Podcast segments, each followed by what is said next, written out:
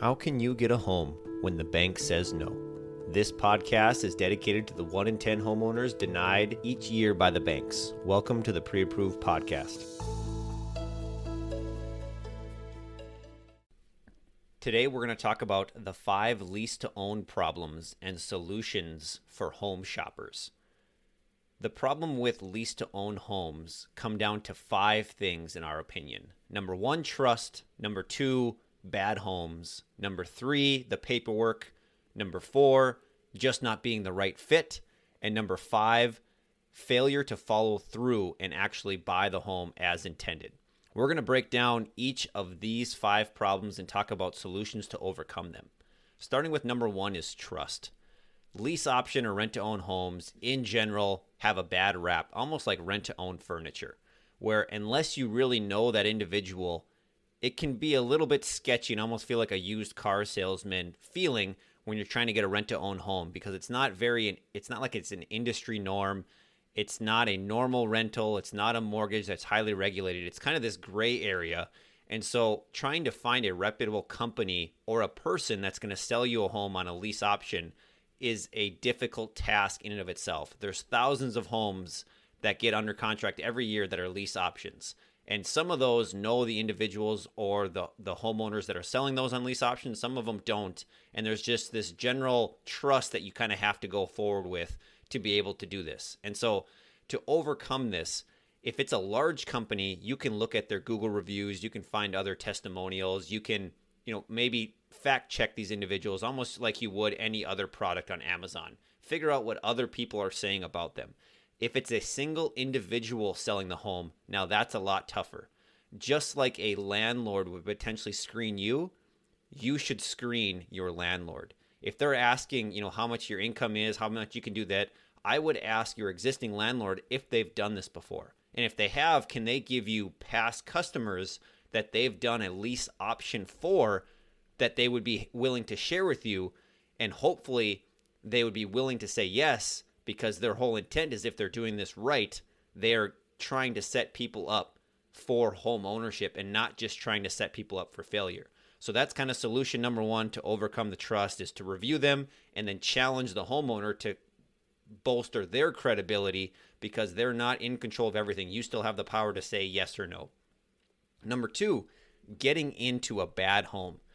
There are a lot of um, what they would call slumlords that are trying to sell a home that needs a lot of improvements on a lease to own or a contract for deed. And this can be a good thing if the existing homeowner is super handy and can fix everything themselves.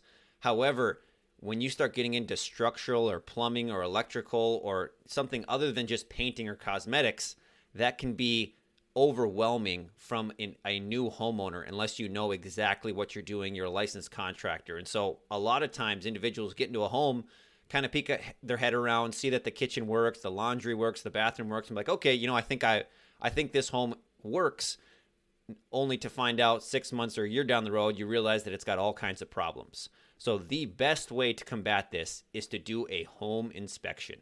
This is going to be, you know, a 300 point home inspection by a licensed home inspector that's going to go through the entire home and tell you everything that's potentially wrong with it, whether it's plumbing, foundations, roof, siding, electrical. They're going to give you a long list of here's everything wrong with the house. And that can be your negotiation against the existing homeowner who's trying to sell on a lease option to say, hey, I would like these things fixed, or you know, there's certain things that need to happen before I'm willing to move into this house to take you know more control over it. So that's number two. Don't don't get into a lease option on a bad home. Number three, paperwork favoritism. So typically, a lease option has a normal lease with a specific option to buy. The individuals that have crafted these type of paperwork can favor the seller, not the buyer. And by that I mean, let's say you miss one month's rent of payment, they can technically say, oh, you know, you missed, and now all of a sudden all of your option fee down payment is void, which is a you know a very strict favoritism towards the seller, which in our opinion should should not be the case and something to look out for in your paperwork. What happens if for some reason the check, you know, just doesn't get delivered? There shouldn't be this, you know, two day grace period where all of a sudden you could lose $10,000. And so the paperwork and knowing what to review in that is key.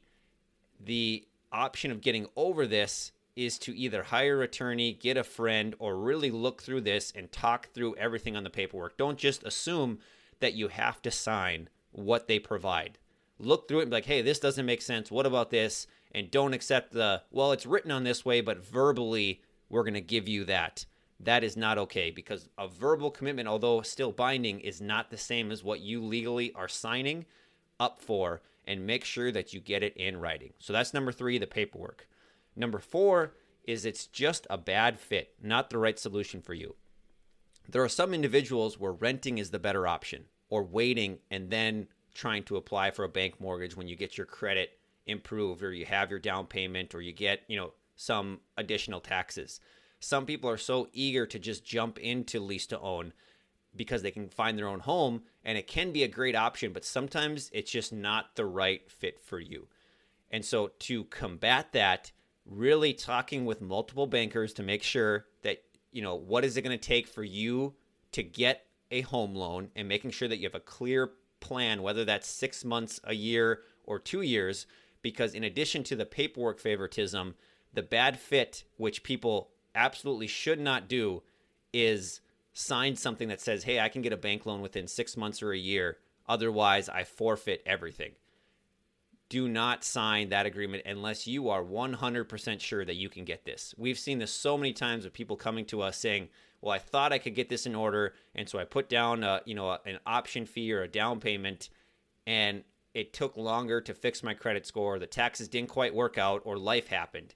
And that in our opinion is more the norm than the exception. Always give yourself an extension clause to extend beyond of what happens if you're not able to refinance or buy that home in a certain time period. That way you and the seller are comfortable with what happens if it extends. And maybe that's you got to come up with a little bit more of a down payment. Maybe that's um, you get to extend it 12 months at a higher rent or some some sort of avenue that gives you not just a true deadline that you have to be done by January 1st or else. And so don't sign up for that. Make sure that it's the right fit for you. And maybe if it makes sense to just rent, that is a possibility. The last part is the failure to follow through by the home buyer.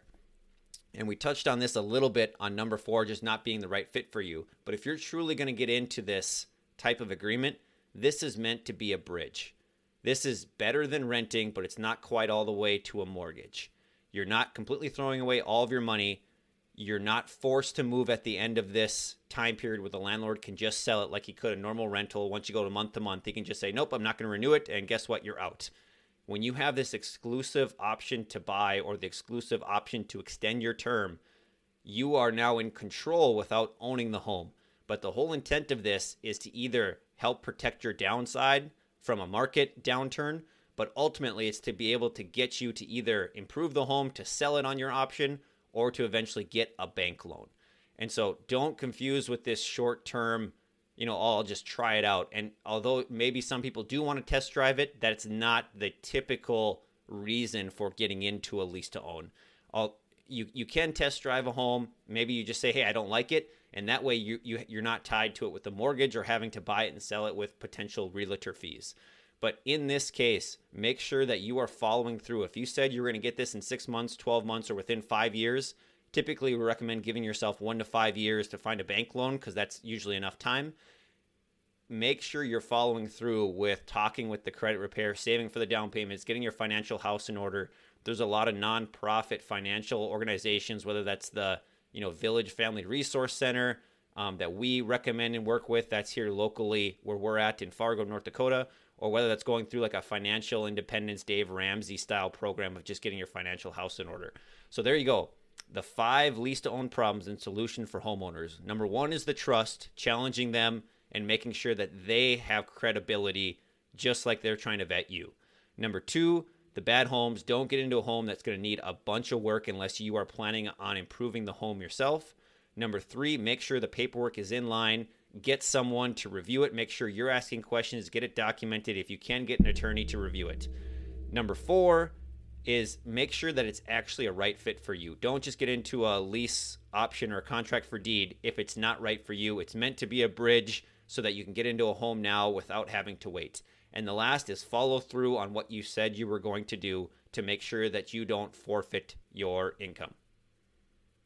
Thanks so much for tuning in to this episode. You can always learn more by reaching out to us at homeequitypartner.com. Have a good day.